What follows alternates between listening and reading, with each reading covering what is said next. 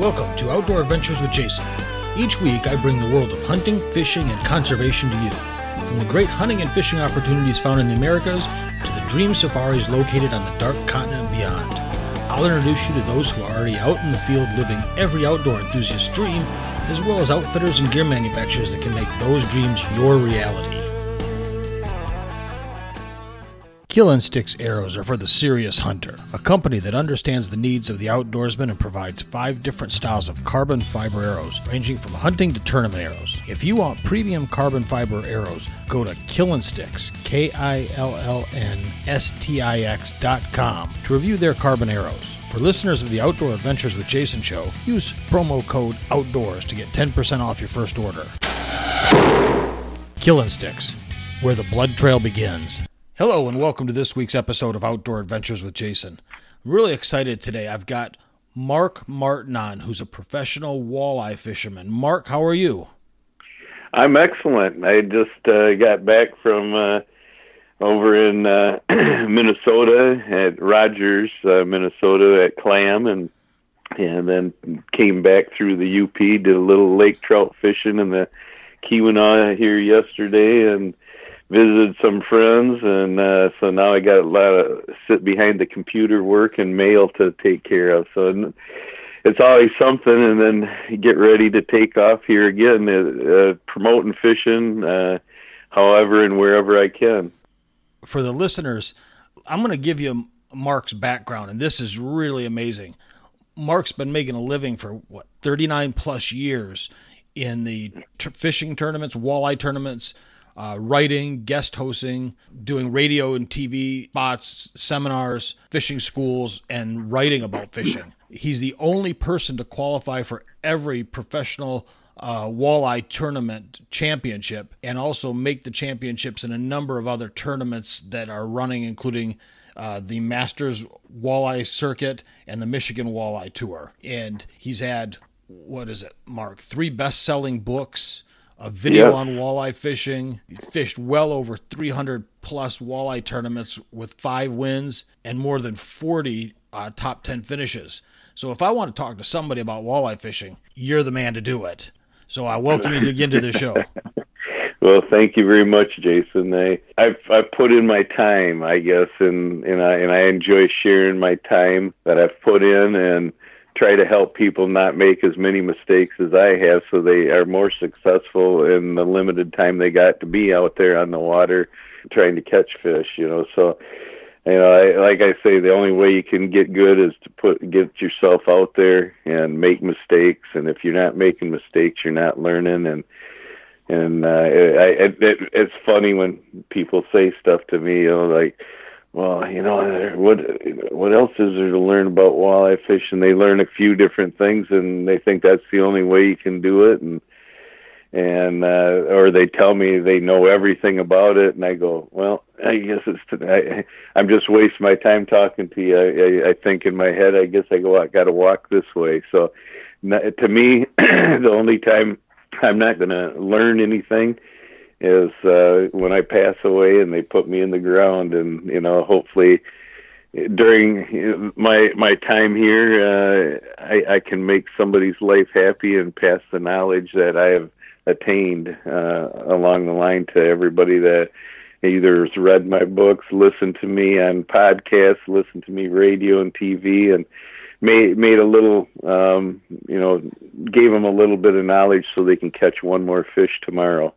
Well, and that's the great part is I grew up in Michigan and I grew up on the east side of the state, so opposite from where you're at. And we fished the St. Clair River, Lake Huron, and as a kid, when you were told you were going to go walleye fishing, that was a big excitement. And sometimes we just fished them from the banks there in the St. Clair River using uh, nightcrawler harnesses. So, you know, you hear somebody talking about one of your major backers, Lund Boats that was always the boat that everybody wanted was a Lund and still does because they're just a quality product. Getting your books, getting your video, it's all been fantastic to learn from you. Well, thank you very much, Jason. I appreciate that. You know, I I definitely believe in my Lund boats. I like I tell people when I see them at sport shows and I'm in a Lund booth of somebody I always tell them it, it, it's your insurance policy because it will get you out of something that you didn't intend to get yourself into. And I'll swear by it because I've been in some of the worst conditions in my Lund boat, conditions most people will never ever see. But that Lund got me back safe and sound every time.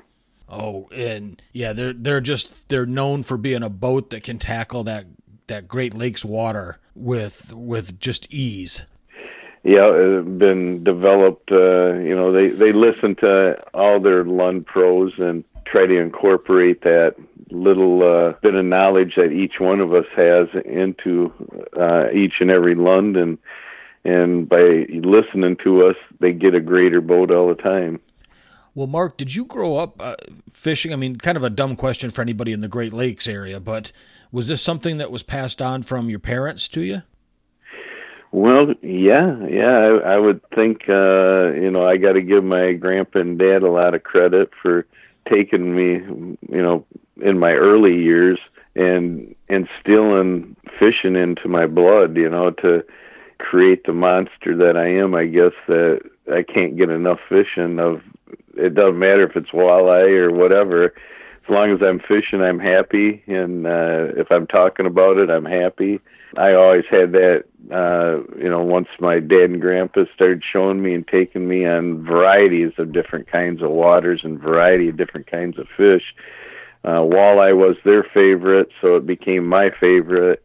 And I learned more, you know, I learned about a lot of species of fish, but I learned one thing is that all those techniques I'll work on all the other fish species out there will work on walleyes they're a, they're a fish that of many different uh, bodies of water, many different uh, methods of fishing. Um, salmon method, methods can take them. Dipsy divers, downriggers, lead core. They can take walleyes. You can take your bobbers for bluegills or slip bobbers and put leeches and little jigs on them and and catch walleyes. You can uh, take crankbaits that you'd cast for bass and pike and everything and catch catch walleyes on.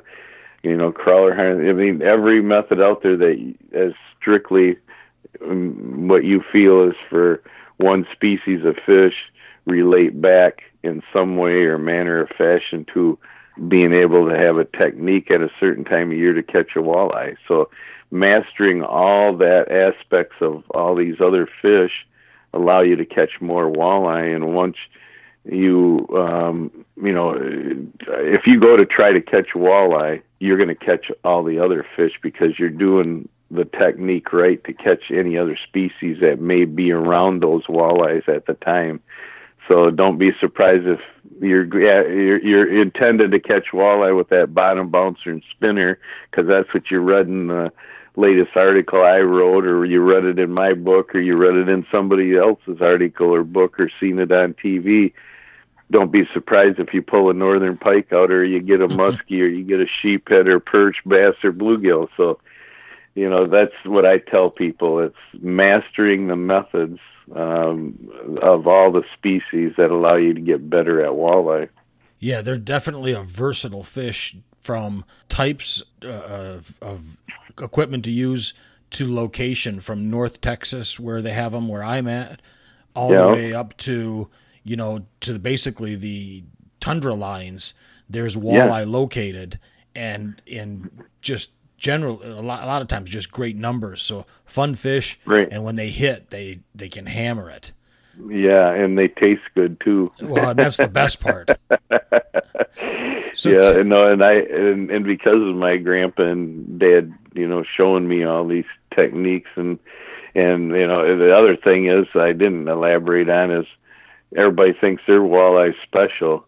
Like you can only catch them on this in my lake. Well they might not know the other methods to put on their lake to f- catch even more. And and uh you know if I went down to when I did go down to Tes- Texas before and catch them. I was using methods that I used right here on Muskegon Lake, you know, and, and, and vice versa. Whatever little nuance was there in Texas on that reservoir, I brought it maybe over to the uh, Mississippi River or to uh, Fort Peck in Montana to but the other thing is is growing up with my dad and grandpa and instilling it at you know and I say I was probably you know I was the excuse that they got to fish more you know because they were they were they they used me but I don't care if you're going to use me, use me for fishing. I guess you use it to get out of the house, you know, get it out of the yard work. Get it.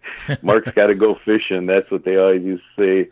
My grandpa would tell me to go in and uh, tell grandma that you need to go fishing because he was doing the the yard. And I said, "Well, grandpa, you got to mow the lawn. And you got to go fishing."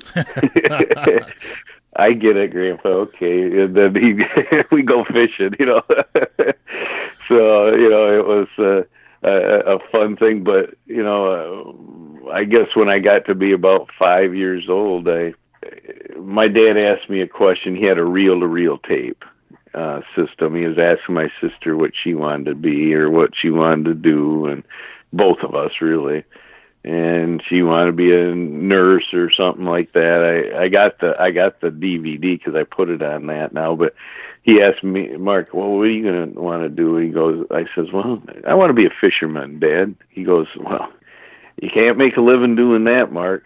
He said, let me talk to your sister a little bit more. he come back and he said, you decided what you wanted to be now. And I said, a fisherman he goes, uh, maybe doctor, lawyer, dentist, fireman, policeman, lawyer. You know, he just went through the whole gauntlet. Let me keep talking to your sister while you're thinking of that. He come back again. I said, I just want to be a fisherman.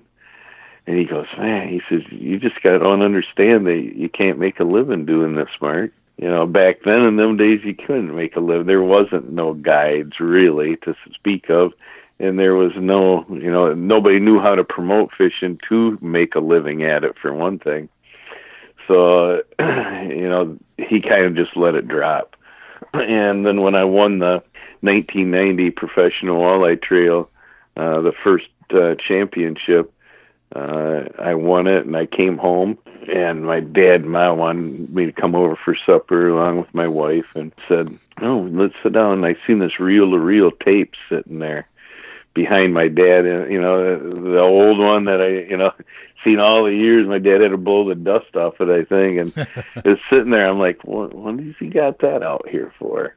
You know and so he opens the top on it and starts it up. He goes I just want you to listen to this soon as he started playing it it all flashed back at me that five year old day and I just was smiling. My wife's listening to it because I know what it's going to be, you know, and she's like laughing and you know thought that was really funny. And when it was all over with, my dad shut it off, closed the top, looked right at me, and he goes, "Mark," he says, "maybe I was wrong."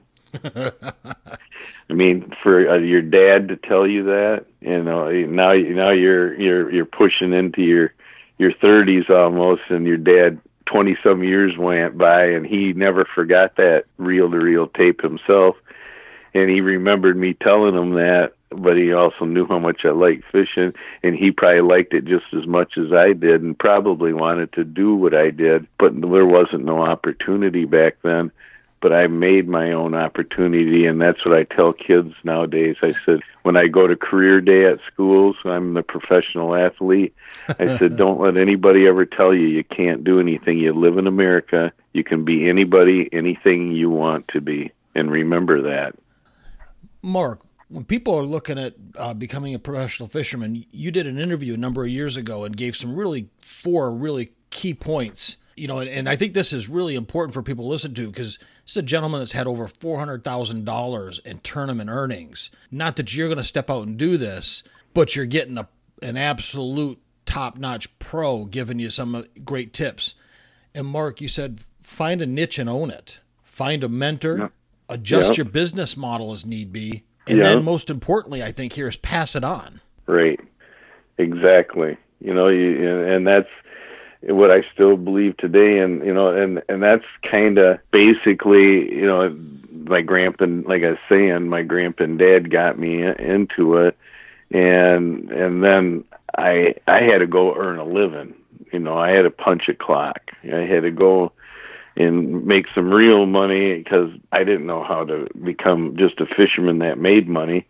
And then uh, as I grew up, I worked at a bait shop and I became the kid at the bait shop that knew a lot about fishing. And so I had a lot of adults coming in and asking me, and I learned from them. They learned from me. And then I, you know, it kept me into fishing and and then I went and worked in the shops and sweated and was a welder, tool and die, and kept my day job. And but then I was getting laid off all the time, you know. And and finally, I, I realized that a time came because more and more people knew I got older that I caught lots of big walleyes at night. I mean, that was, you know, and so, but I wouldn't take nobody out because I knew, I knew I had to have a captain's license, period, to make money, that's where it started. And I didn't want to do it under the table, didn't want to break the law, and so I just wouldn't do it. but I would go fishing and take my friends and word of mouth. You know, I was kind of like that. Um, I could pull a rabbit out of a hat because walleye were very hard to catch, and and I didn't have no problem at doing it because I practiced for all these years since I've been a little kid, and so I got my captain's license while I was getting laid on and off, or working and not working, and collecting unemployment. I got my captain's license. I, the very first time I went to take it, I passed it. I studied on my own. I didn't go go to any classes. I and I, I, I it took me about four or five months before I was confident enough that I could answer the questions they're gonna. I didn't know what they were. I just knew a lot of things that I read and they told me to read and and stuff. So I, I studied and went in. I passed it the first time, and and so now I started to take people out and and catch fish. And I knew I needed. I didn't have the money to advertise, but I knew now I've taken out the majority of people that wanted me to take them out. They are like ecstatic. They kept coming back, you know. But you know, I need. I if I'm going to make a living at this, you need to do it every day, you know. So I, I I'm working, you know, I'd go back to work and then I'd be off again. So when I was off, I'd ply the trade. So I involved Michigan Outdoors Television, Fred Trost. I mean, I watched the show just like everybody. Michigan Outdoors was a weekly outdoor TV program. Oh yeah. You know that was the standard. You know everybody watched it from Morton up to Fred Trost, you know to present day Jimmy Gretzinger right now. I seen what they were showing, and it always amazed me that they'd catch these small little walleyes if they even caught one. They'd say they're going, and if they caught one, it was a major success. And most of the ones they were always showing on TV were what I would feel ill. They were illegal to barely legal, and I'm like, really? They were these throwbacks. people, they're excited. Yeah, they were excited about this. They were, but they were showing people how to catch them. I went in. I think I knew how to get some attention anyhow i then i knew i needed to get attention in order to grow my business so i entered one of my muskie that i caught was a master angler i entered one of my walleye which wasn't that hard to get one to be a master angler I only had to be eight pounds back then i caught them on a nightly basis if i wanted to and so i entered them you know and and Fred Trost had a every year, you know, master angler program. They'd bring on other, you know, people that caught master angler fish and all like that, kind of like big buck night, you know. So I went on that and and uh, brought in my fish, and they're kind of like, oh man, you know, and I and and on top of it, I'd have. Oh, you know, I'd register a lot more fish, you know, that I didn't bring mounted. I bring, you know, and they'd like, "Wow, you you had that many master anglers this year of that? Yeah, yeah, yeah. That's not that hard." Well, after the show would be over, Bob Garner and I got struck it up into a conversation. I says, "You want to go catch some of these big ones like this, Bob?" And he heard it all before. He's like, "Yeah, yeah, we'd like to go do that." And Fred's listening. He goes, "Yeah, you you think you can do that?" I said, "I don't think I know I can do it. You know, I was real confident and cocky. I was a young guy. I said, I said, that's no big deal. I said, yeah, I can do it. And they go, well, you're on. And so they heard it all the time. Everybody says that kind of stuff, and they come and it's a big flop. They never see any fruits from it.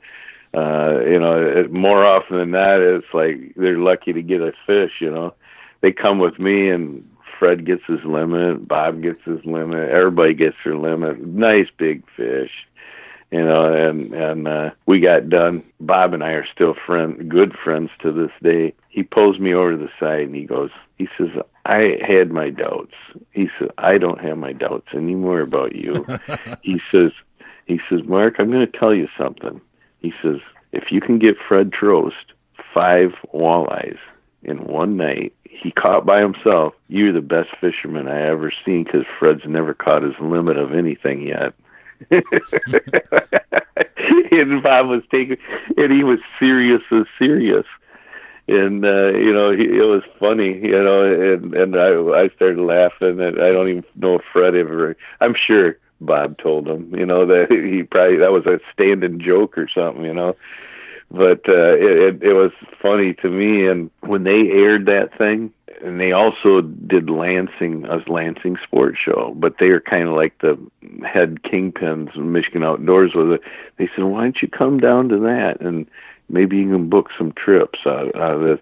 Well, when that show hit the airwaves, and I was showing them kind of fish, and Fred was catching them I mean, I was solidly booked the rest of the year as much as I wanted to fish, and I, it was like, man, I don't have to worry about work again. And but I kept working, so I because I wanted things in my life, and one job wasn't. I might as well burn candles at as many ends as that I can burn. When you're young, I heard that, and it stuck in my head, and I said, I'm just going to keep working when I can and do my guiding all the time and so I went into that mode of working and guiding. So I, when I did work, I work at, go to work at, uh, get up at two, be to work by three, be out of work by 11, pick my customers up at midnight, be off the water by six, seven o'clock, go to bed, get up at two, and this way, and I mean, I was doing it seven days a week, but not work five days a week working seven days a week guiding, and this would go on and on for nine years.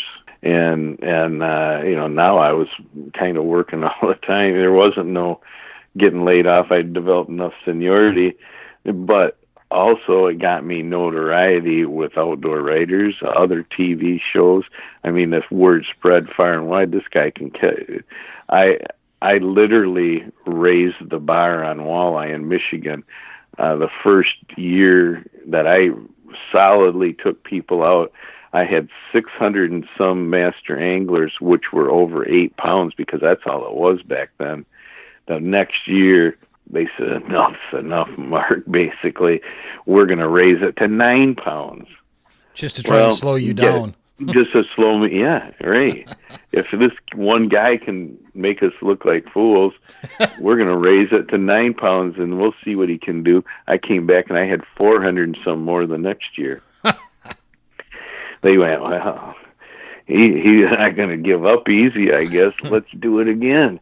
And the next year they raised it to ten pounds, and it kind of slowed me down. And you know, it got into the you know, hundred and some fish over ten pounds, and they let it ride for a couple of years, and and uh, finally they just couldn't, you know, that, that was too much for them. You know, they they couldn't have somebody just doing that, so they raised it to present day eleven pounds. Well, that slowed me down quite a bit. By that time, I'd showed enough people how to catch fish and where to catch them that they were actually catching them and they were keeping them. So now the fish quality of fishing demise was in effect, you know. So, you know, I I kind of feel sorry in some ways for what I showed, what I my grandpa and dad taught me, and I taught everybody else because they didn't know when to say when. Where I grew up and wasn't able to ever keep my limit until you know I got old enough to be on my own. You know, they wouldn't let me when I fished.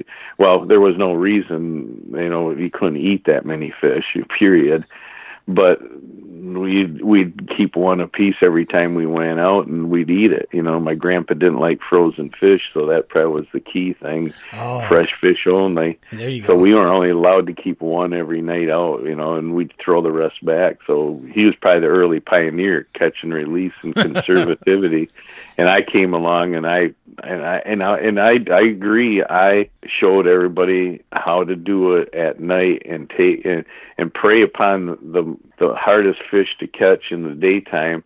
I took its most vulnerable period at night and exploited it so people could catch all these big fish the way I had been catching them, not only just in Muskegon, but in a, any other lake that it got dark and there's walleyes, and it, it works everywhere and and but now I had taken so many people on Muskegon Lake, the population started going dwindling down. But that didn't mean White Lake to the north and Manistee Lake to the north of that, and Spring Lake to the. They all had fair populations, so you I could go and fish on them if I wanted to for sure get somebody uh, master angler tonight. You know, if I didn't feel I had a good enough chance on Muskegon, but that's why there the the fishing has kind of tapered off. But it, but it got my name out there, and I was I I, I could be as busy as that today, taking people every day. But I had re- got lots of sponsors because of that without even fishing tournaments.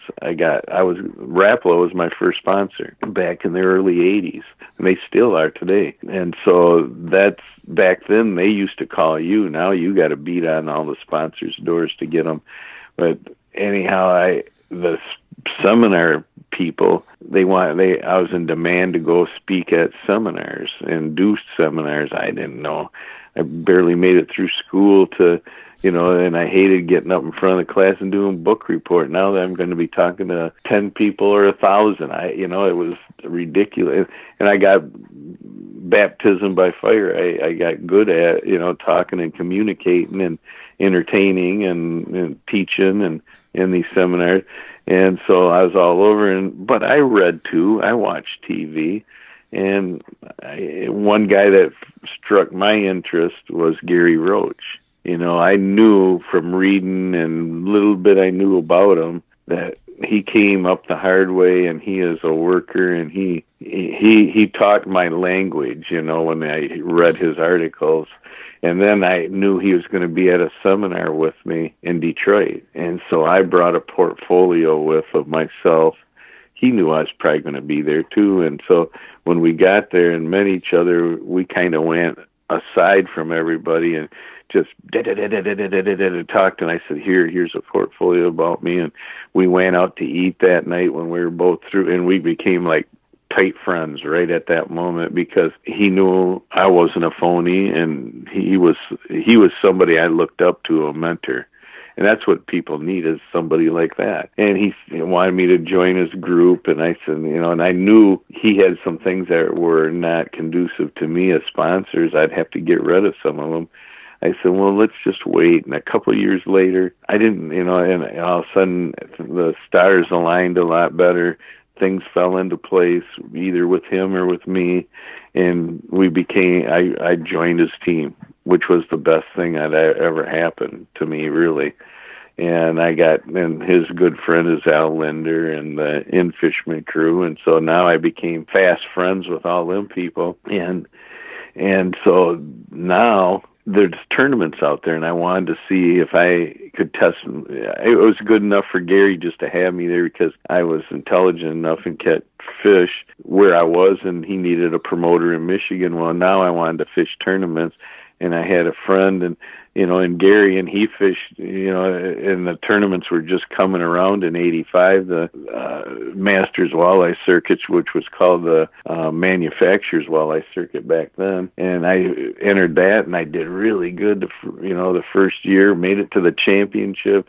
Gary became more interested in me, and we became to we teamed up to share knowledge at each and every event, so we both do better in, our own rights of catching fish at tournaments. So you know, and then because I'm doing well, and I made the championship that year. Gary made the championship. You know, just snowballed, and then got to know Al Linder better. Got to know because he was friends with them. Got over to Minnesota. Got more more uh, exposure to all across the country doing seminars because now they they could see I could uh you know fish in the daytime well this kid that fished at night caught big fish you know not only can fish at night but he can fish in the daytime so that was kind of one of the things that uh interested everybody else and so and and the rest is basically uh you know i i still kept my day job, you know, because even though I was gaining sponsors, I still needed that day job. So now it went from doing your day job from two uh, or three, get up at two, go to work at three, get out of work at 11, meet my customers at midnight and do that whole thing. Well, now I took all my vacation time, all my sick time, and uh, started fishing the tournament circuit. So I could fish them all, all of them I, so I fished all the tournament circuit. I fished, I used all of my sick days to do that. And then I, you know, worked and guided at the same time. So I had three jobs going for nine years. And somehow the good Lord kept me in good health and kept me going so that I never missed a tournament, never missed a day of work and and I never uh you know missed a guide opportunity because unless it was bad weather and I had to reschedule. So by doing all that, I was starting to realize my dreams and and and and uh be able to build upon all that to, for my what I am now. So and then now I'm giving back too. You know, I'm I got pro staff people underneath me, just like Gary had pro staff people, and so uh, now I I try to help that new generation that's underneath me and give them a direction and get them working with the public, get them working with new outdoor writers and TV and and if it's if it's for them and they like it, they can continue like I did. So I guess that's the the long and short of it. well, as you've gone forward now, let's let's fast forward a little bit to today, because uh, mm-hmm. now you're into it. You you're going hard. You you you eventually left your day job and mm-hmm. went full time into the tournament and writing and everything else that's around right. the fishing. One thing I just want to touch upon is the Michigan Walleye Tour just wrapped up. And Mark, you work a lot with Lund Boats, who is a major sponsor of the uh, Michigan Walleye Tour, where you fish this uh, summer. How did that tour go overall? What was uh, what were your thoughts on the tour overall? Uh, the tour is great. Uh, Ernie Plant, he's one of my on my pro staff also. He is the direct tournament director of the Michigan Walleye Tour. Does a fantastic job. You know, he eliminates any gray areas that people try to. It's it's all black and white in his book, which it should be. And if people try to put a gray area in there, he pretty much lets it know and there is no gray areas. So if you want to do what I said you can't do and try to make it a gray area, we will deal with it when that time comes. So you be the your own boss. I'm not telling you. I'm telling you not to do what I'm asking you, and if you want to pursue it. So he he's that no nonsense type of director that you need to make a professional uh, circuit outstanding. You know, and and so overall, all the the sites he chose uh, from the Detroit River to uh, Detroit Lake Erie to Houghton Lake to Alpena. They are all good choices. They are all at good times of the year, and there was fish being caught at each and every one of them.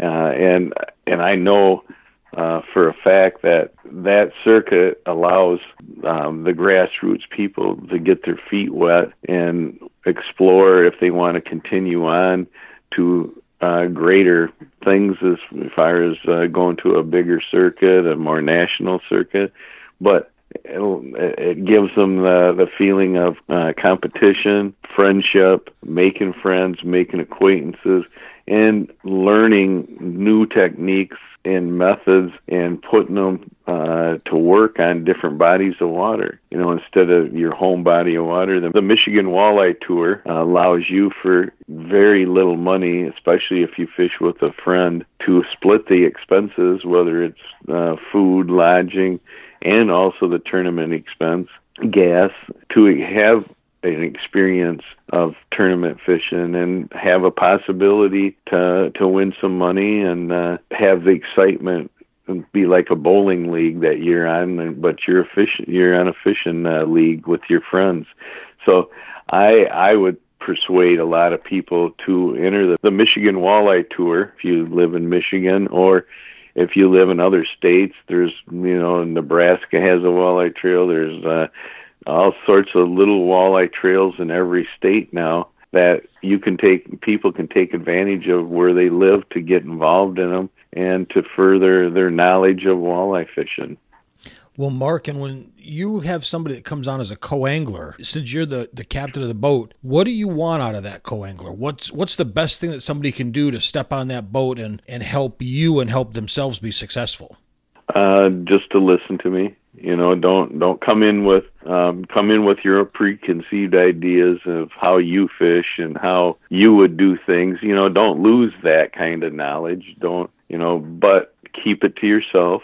pretend that you don't pretend that you don't know anything, and just do what the captain of the boat or the pro asks you to do, and that not only allows you to probably be a little more successful, but allows you to maybe learn a new technique but allows you not to butt heads with somebody and you don't start out a bad relationship before you ever get going or during the first few minutes to hours of the the tournament you're fishing. You know you're not necessarily you know maybe that way that you were thinking about talking about would be the best thing since sliced bread but you're not supposed to do it for one thing because it's supposed to be the pros idea so the best thing, like I say, is not to say anything. If you practiced for three weeks on that body of water and catching fish, those ideas stay in your head and don't pollute the pro's head because that wasn't the pro's idea. Some pros, you know, they'll almost pump you for information and that's not the right thing to do. You you and then if you go fishing with somebody then the the next next day you got to keep those ideas that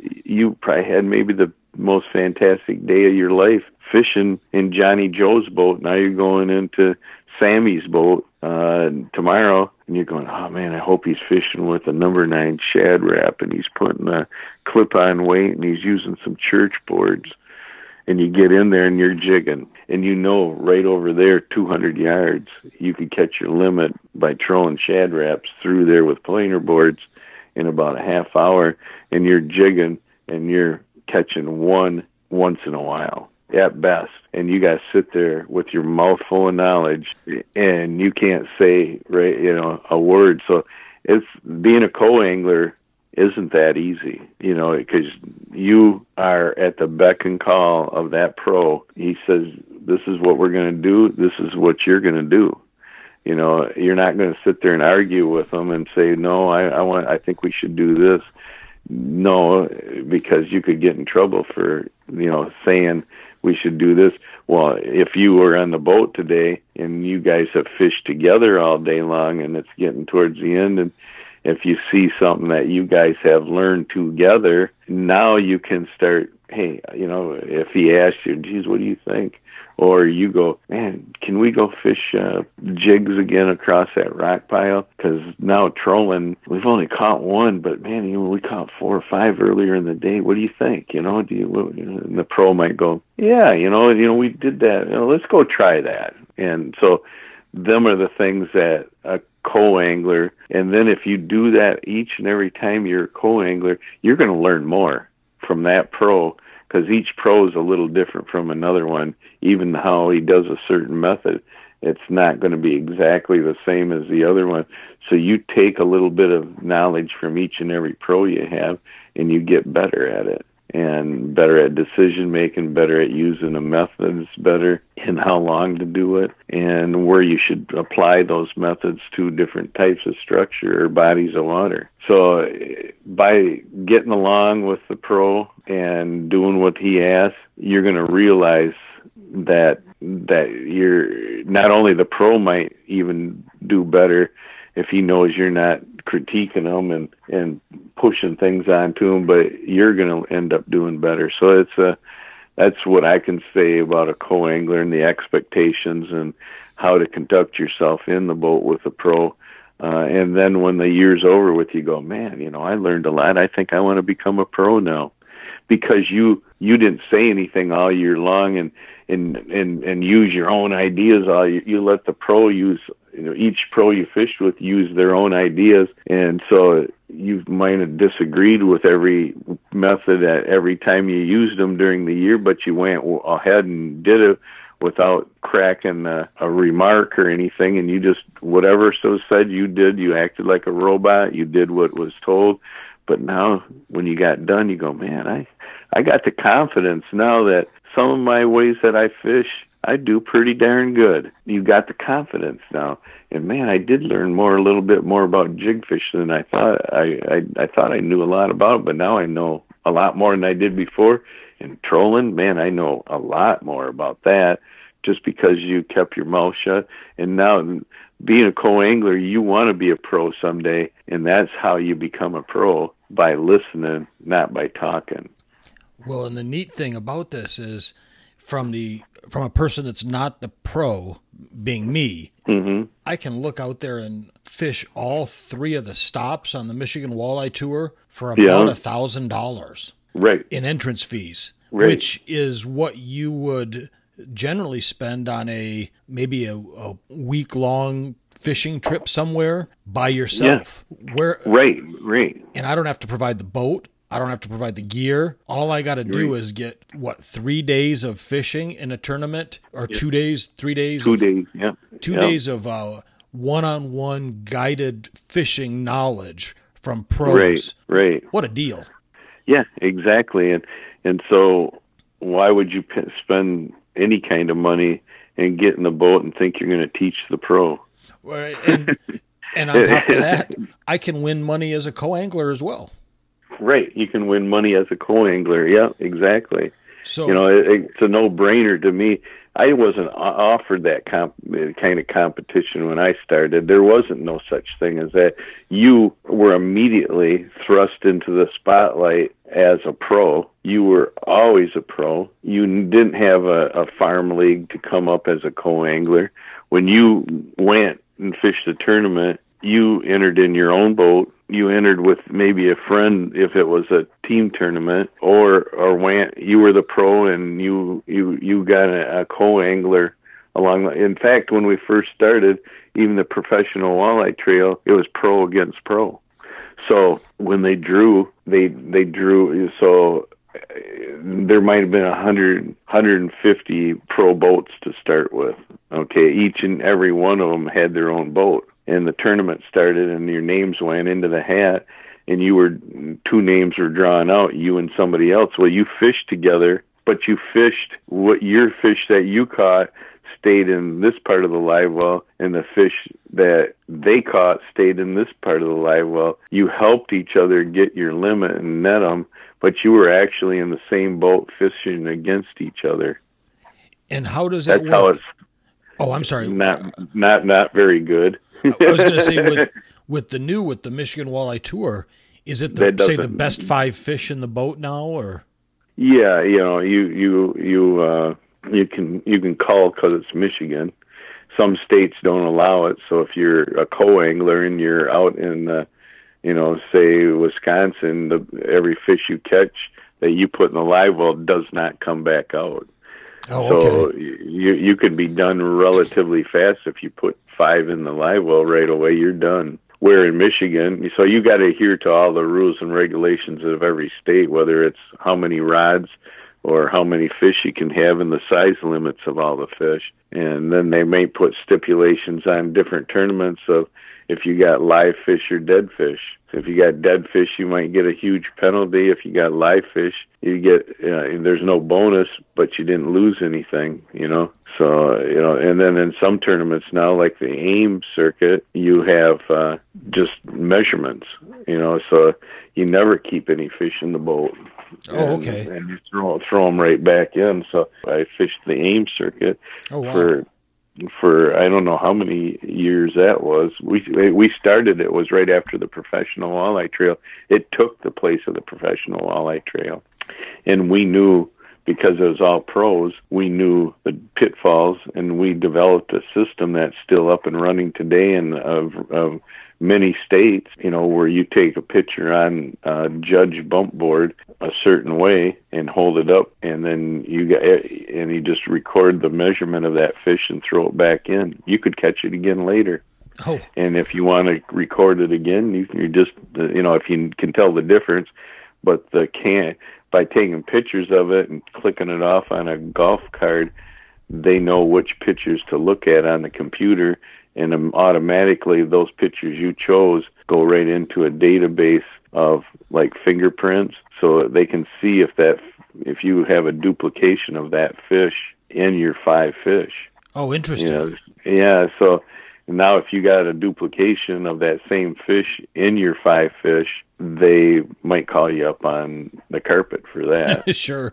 And and and of course there's always an uh, reason, you know, they'll separate you and your co, or you and your pro or co angler, and uh, you go up there and they they ask you, and then they have your partner come up separate, and they find out that, well, geez, yeah, he caught the fish, you know, in two hours apart. It even shows it in the picture that the time isn't right, so we know he didn't keep it in the boat, and they both came up with the same stories.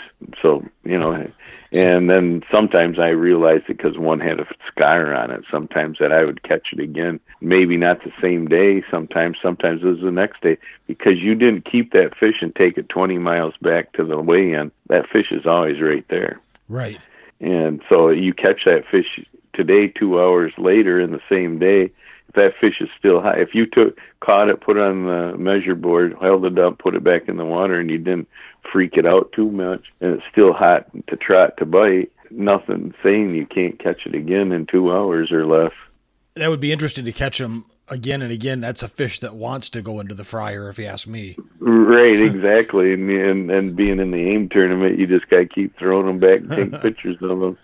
I remember the first time we started doing, came up with that, and they sent us to Canada. Uh, Daryl Christensen measured a seven, which was a, a twenty. I think it was a twenty-seven incher, seven times in three days. Oh, the wow. same, the same fish, but he fished the same bridge abutment all three days. And that fish never left, and he caught it sometimes two, three times a day, sometimes twice a day, sometimes only once. You know, but he caught that fish every day. You know, and then people are thinking, "Oh, geez, oh, Pete." They finally went and started filming them and got them on film catching it two times. you know, so you know it was uh, anything's possible when you're fishing. When you're letting fish go, people think, "Oh, you're not going to catch that fish again," or it gets off the line and breaks the line, or it just gets off. Period. They don't have a clue what happened. They'll turn around, grab the next thing right by them. Have you ever caught a fish that's got dangling line or anything out of it? Oh yeah, lots of times. I caught them with my own lure out of it. you know, so yeah, you know, it, it's happened so many times. But no, I I've fished, you know, for this many years uh, with this many circuits, doing so many different rules and regulations. Um, I think the best rules and regulations, the ones that are least invasive, is the AIM circuit, where you catch a fish, you measure it, take a picture, it goes back in all within less than a minute, and that fish goes right back to eating and in the same place where if you take them from one place, put them in your live well, beat them up across three foot ways for 20 miles, and then they try to let them go again, it don't always work. And plus, now you let them go out, out of uh, the picnic table you were just sitting at and sitting you out in the Sahara Desert because now. Just because it's water and they can live and breathe doesn't mean that they're going to find fish fast or food fast enough that they aren't going to starve anyhow. Yeah, that's that's actually a neat way to keep your fishery going is by just doing the catch and release with the fi- with the pictures. Right, and and the next day I'd go back to my spot, and I know all the fish that I caught yesterday are still here today. So there's no, I, I know I'm I, I'm not taking them 20 miles away and releasing them 20 miles away. So there's eh, they there's no attrition here. It, it's again, it keeps the it keeps that population from getting just decimated with right. you know tournament anglers keeping the fish and Right. allows it to be a, a productive uh, fishery for years and years and years. Right, and and and the and the people that live on the bodies of water around that area, they come up, they love it because they see you catching the fish that which they don't like, but they see you throwing it back in, and they're like, "Yeah, cool. What are you doing that for?" You know, they know you're a tournament fishing. They go like, well, "Why didn't you keep that one?" Well, I did. It's on the card right here. it's on this camera right here. Yeah, really. And where's that AIM tournament at? Where where's that run it's? Uh, in North and South Dakota, Wisconsin, and Minnesota right now. It was in Michigan for one year, but for some reason it didn't didn't click on as well. You know, not saying they won't bring it back, but and um, you know your your live well now becomes dry storage. uh, yeah. Well, speaking of that, now I, I want to kind of switch gears here for a bit, Mark, and talk about stuff that you do um, beside outside of the you know the fishing tournaments. Yeah. Uh, you know, you have a website. It's markmartins.net. And yeah. people can head over there to read articles that you've written, listen to other shows you've been on, watch videos, mm-hmm. but you also have books and yeah. videos that are for sale. Now, I, I got the year round walleyes from you a number of years ago, and that's a great yeah. book uh, with your buddy Gary Roach doing the foreword of it. Um, yeah. But you've got how to fish for walleyes at night, a video on that. Yeah. And then a book on pro walleye tactics. So yeah. if people really want to learn from you, besides just listening to shows like this and listening to Mike Avery's show where you make a, a number of appearances, you've got the materials there for them to, to pick your brain, so to speak. Oh yeah, yeah. You know, they can go to the website and they can order off the web- website with PayPal and they'll get to me and I'll autograph it for them and, and get it get it sent out whether it's a uh, a, a DVD or whether it's a a, a book uh, you know and they, there's a variety of different they can go to my Facebook sites, you know, and and uh, look up Mark Martin, or they can go to Mark Martin Fishing and like it, and they're going to see stuff I just did this weekend with the lake trout. They're gonna they're gonna they can look back years and see all a lot of the walleye. They can see the ice fishing schools that I do, the open water schools that I do. They can, you know, on Facebook there, you know, how far do you want to keep scrolling back? Is is um, you're gonna see what what's been done over the years and catch up on some of that stuff. Uh, it's all informative. It's all educational, you know, t- and timely. If you go back at the same time of year as it is right now, ne- last year, the year before, the fish are going to be in the same bodies of water doing the same thing that I'm talking about in the Facebook stuff, and they also are going to be on the Mark Martins, uh, you know, and you got with on my web page. It's Mark Martins with an S dot net. Mm-hmm. and they look that up there. But facebook they can start right there and uh, look up a lot of stuff right there ask a lot of questions of me. And then you can go to you know google my name mark martin walleye and you can get to my fishing vacation schools. And you can look up my phone numbers. You can look up my uh when the classes are. You can well, look up how to buy books and videos and in the show notes of this, uh, I'm going to have links to your websites, your Facebook pages, uh, okay. everything that's related so the listeners be able to jump right out there. And one I want to talk about, Mark, and you brought it up, is okay, so I've gone out and I've co-angled maybe a couple of tournaments, soaked up some knowledge. But as anybody knows, Michigan is also covered with snow and ice for a big number of the years. Yeah. And you do both in this case, an ice fishing school and how to catch walleye yeah. through the ice, and I'm sure yeah. anything else that bites, as Correct. well as you do a summer school on fishing walleye on is it Lake Michigan or is it inland lakes that you do that school? Well, we we this year we did only one because of time constraints. Uh, was on the Saginaw River in Saginaw Bay, and it was a mini camp of one day, and I incorporated it with the DNR, and we we had like um, 28 people sign up for like one day of classroom education and and equipment, and have them bring their own equipment, get that rigged up correctly for them and listen to um, you know, uh, seven, eight pros that had the knowledge. And, and over the course of the one day, everybody did a seminar, everybody talked about different techniques. And then the next day, everybody was allowed to bring one rod onto every boat you know and we drew for pros you know to to uh students. And each boat got you know three to four uh students in it and they all had got to fish with their rod the way they wanted to fish for one hour. And a lot of things that we did out there pretty soon they wanted you know okay we'll use your equipment because we're you know we see this is going to really work good today. Trolling lead core really caught a lot of fish and some guys didn't bring lead core and then they wish they did because now it turned into a free for all lead core bite so um, they learned what's happening at that time, but we go through all the methods and we catch fish on every method. But one method would usually stand out as being superior. So we we did one open water school this year in Saginaw. We'll probably do one or two next year. And then we're, um, you know, ice fishing school. They they can look that up on, you know, the the fishing vacation school website, and they'll see all the dates and times. And we teach them how to catch walleye through the ice, but at the same time, you can't keep the brown trout, rainbow trout, the sturgeon, the pike, the muskie, the burbot, the sunfish, the bluegill, the crappie. They're all going to come in. Once we teach you how to attract the fish in, it attracts fish in. It don't just attract walleyes. So get ready to catch fish in the wintertime and we teach you how to use your GPS, how to use your Navionics, how to use your fish finder, how to use everything that you spent all this good money on all these years, how to use it better than you have been using it to get your money out of it, how to walk in a bait shop and choose the right lures off the wall instead of letting the salesman choose them for you.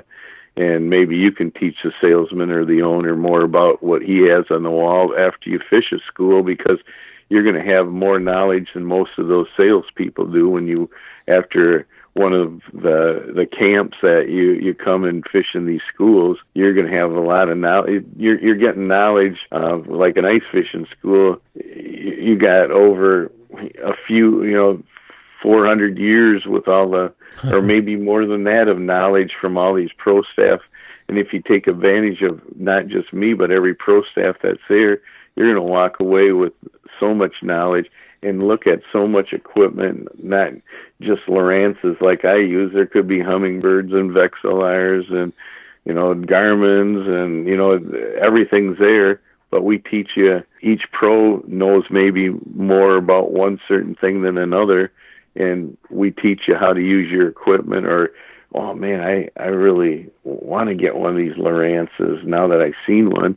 Well, then we teach you which one you probably should be looking at for your capabilities. And wow, I better you know download on my phone these Navionics, and we make sure that's a requirement in our our schools, as everybody downloads the Navionics app so that when we talk or anybody talks in the school, you know, they know where John's point is.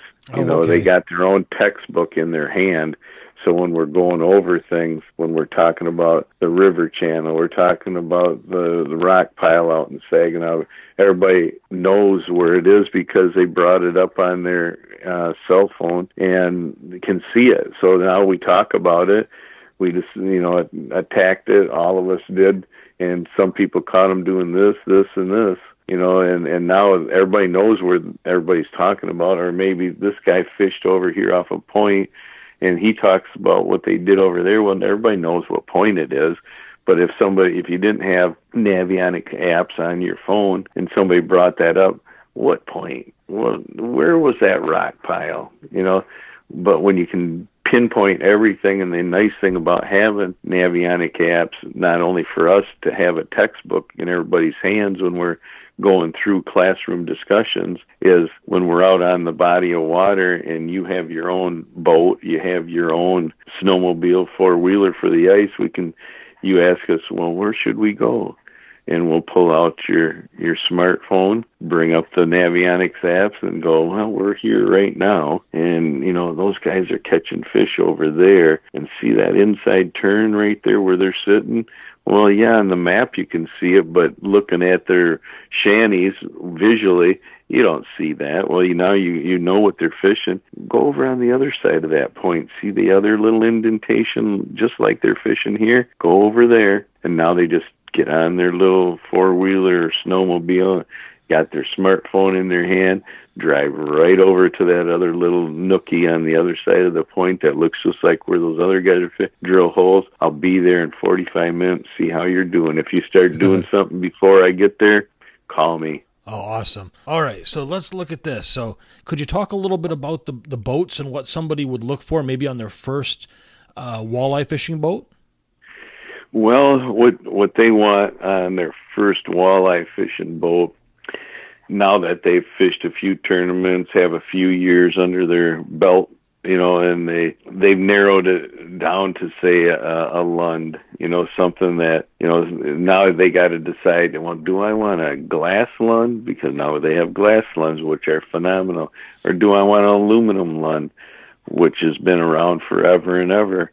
Some people say, well, you know, glass is better than aluminum because there's rivets and rivets will fall out. Well, hey, you know, that is not a factor in there. You know, a lot of things can happen to a lot of different boats. And I personally, because I run a big Lund, and I, if you choose apples to apples, size to size, you know, some people say, well, glass rides smoother, and this, um, not the case. You know, I I got a lot of co-anglers that were surprised about oh, you know, they're heart and dead set on, on having a glass, and they get into my Lund, and they it's aluminum, and they go, oh, this is a glass Lund, huh? I'm going, no, no, it's an aluminum. Really? It's riding pretty smooth and quiet and cuts cuts through the waves and yeah yeah. I said no this is aluminum tap on the side look at the rivets oh my gosh it is. Well you know that just pops their bubble that everybody else has instilled in their head that glass rides smoother and quieter it's all personal preference. It's not, you know, one, you're not going to get a better ride out of one boat than you are the other. Well, you're going to get a better ride out of a bigger boat than you are a smaller one of the same kind. So you got to decide how big do you want to get in order to get that comfort level there.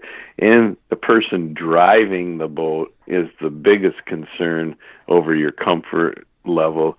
Maybe the guy knows how to drive it and trim it you're going to have the best ride in that same boat or this guy that just bought this boat because he thought it was cool and he just hammers her right down because it's a Sherman tank, he thinks, and you start glancing off the cross the five foot waves at 45 miles an hour. That same boat that you were just in love with, you're going to hate because now he's driving it out of control. Yeah, it's going to work, it's going to drive, but it's out of control and somebody's going to get hurt in it and and you got to learn how to drive each boat. So not only just get in the boat you know what's your personal preference? Lund has glass and lund has aluminum. You got to make that decision but remember either or is the same size boat rides the same as the other one. One might be just the only weight difference and if anybody tells you that their boat is dry, they must have a rain jacket on or rain pants. Because I, I only dry boats I know are cabin cruisers when they keep the windows and doors shut. you know, very true. Otherwise, they're they're they can tell you that stuff. It must be a selling point they've used since boats ever came on the market that our boat's dry. Well, it just ain't true. You know, it depends on who's driving it, how they're driving it, and what weather are you in driving it. You know, so I I tell people what they really need to is you know what electronics get them set up right. Your rod holders they need to be at where your you know fingertip level. Your the like the electronics got to be on the dash. They got to be on the bow your electric motors that you choose should be you know heavy enough and and uh have 12 volts for small boats 24s for mid boats. The best ones you can get are 36 volts. They'll last a lot longer and they have more power for a longer duration of time. So if uh you know you get a bigger boat you should never underpower it for one thing. Look at what the horsepower rating is on it Same thing with your electric. Bigger boats need bigger motors, more, uh, you know, 36 volt for 20 foot boats and even 18 foot boats. You need the power out there to um, work the waves that you're going to be in. Long shafts, not short shafts for uh, deep V's, you know, and um, for most any boats, as long as that electric trolling motor stays in the water, it can go anywhere, maintain its direction. But you buy one that has the shaft popping up and out of the water, losing control, it's not going to be a real good deal. It's not going to be a very good day. But if you have under power on your horsepower on your main combustible engine, that's another bad thing because now you, well, you bought a boat because the price point was right and you saved three thousand dollars. Well, now you're gonna, you know, that it's a minimal motor that can barely get you up on plane. But once you get up on plane, you got to run it wide open just to stay up on plane. And so now you wear that engine out. You use more gas than you would one that had a hundred more horsepowers because that one with a hundred more horsepower jumps up out of the water, back it off to where it's just barely running. So now you're not wearing that engine out. You're not using more gas than you should be using. Now it becomes a more economical motor. By the time the summer's over, you save probably uh, a thousand dollars and probably another thousand dollars in wear and tear on on that motor. So in the end, in two years that hundred or horsepower more motor, you just got your money back. Plus, if you keep it more years, it just keeps paying you because you're just basically now if you got uh, an under horsepower boat and you're always running it wide open. Now a big storm comes in and you want to race the storm back. That extra hundred horse that should be on that boat gets you back before you you got in the storm. The other one, you're riding the storm back which for anybody that's done that is not enjoyable. No, I don't. No. I don't care how much you like the water. Getting caught in a storm is nowhere anywhere near being enjoyable. No, no, exactly. In your freshwater class, Mark, are you going to go over all that stuff with people so that they have a oh, kind of a checklist or so when they go out to look for a boat that they know what oh, they're looking at?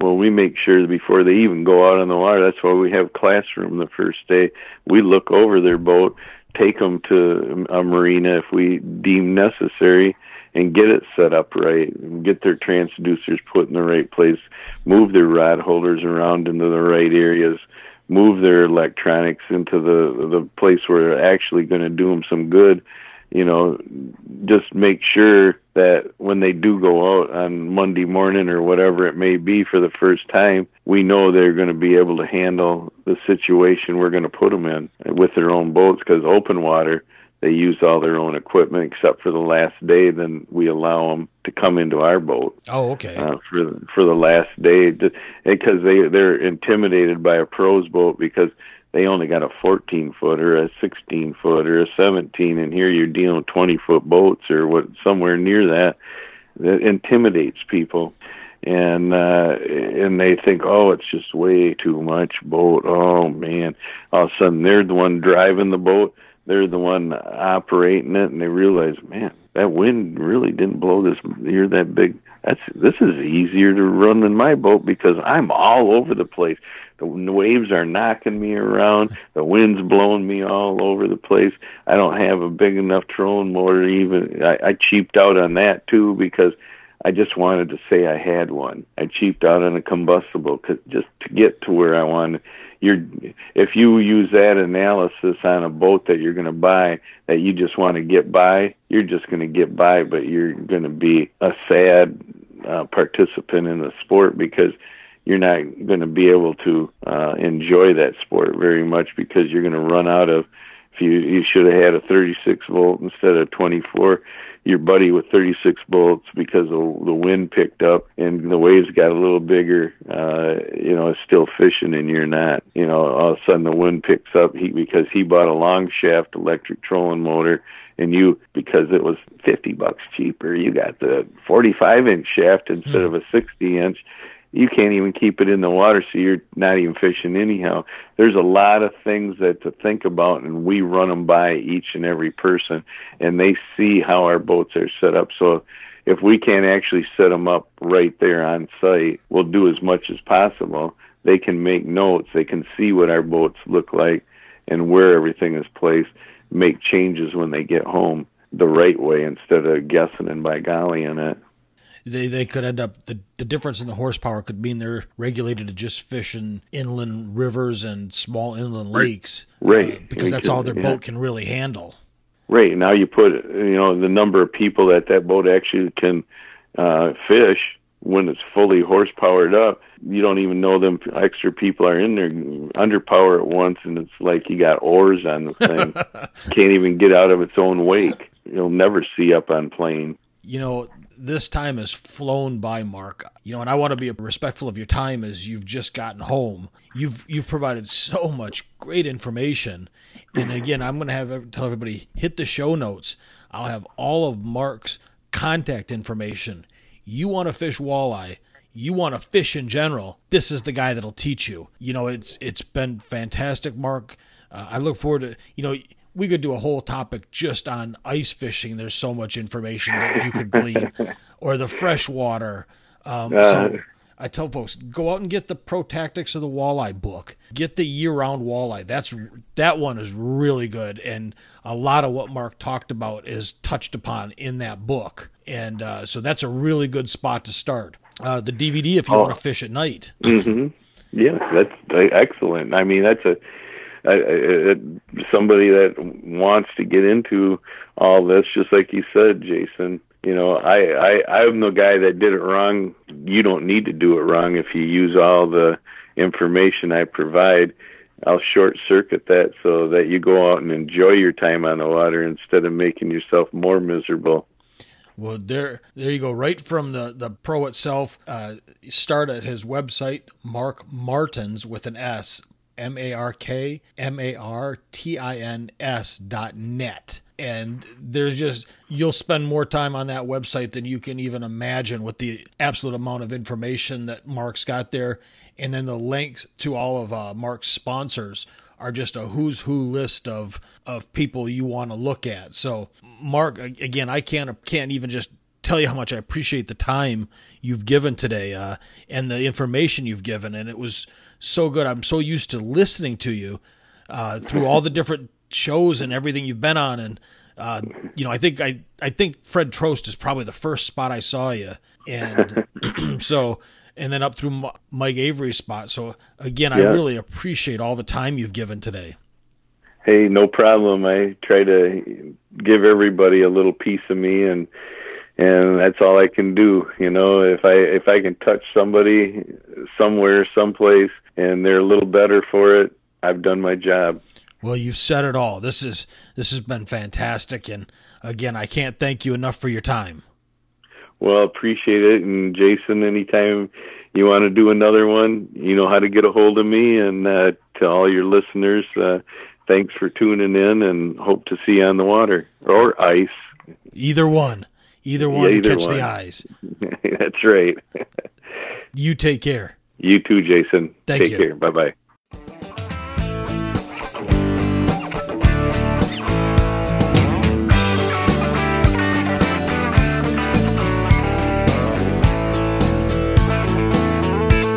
Come early spring, it's getting green. Fish are on the bed. And hear those turkeys gobble. It's ringing in my head. The winterized bass boat, here comes another year. Yeah, we command the outdoors round here. Oh, we command the outdoors. Yeah, we command the outdoors. Come summertime, we're feeling fine, fishing on the lake, flipping jigs in Carolina rigs, from early morning till real late. Bonfires on the creek bank, kick back a couple beers. Yeah, we command the outdoors around here. Yeah, we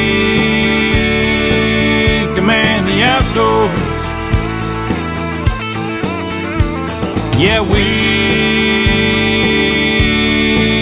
command the outdoors.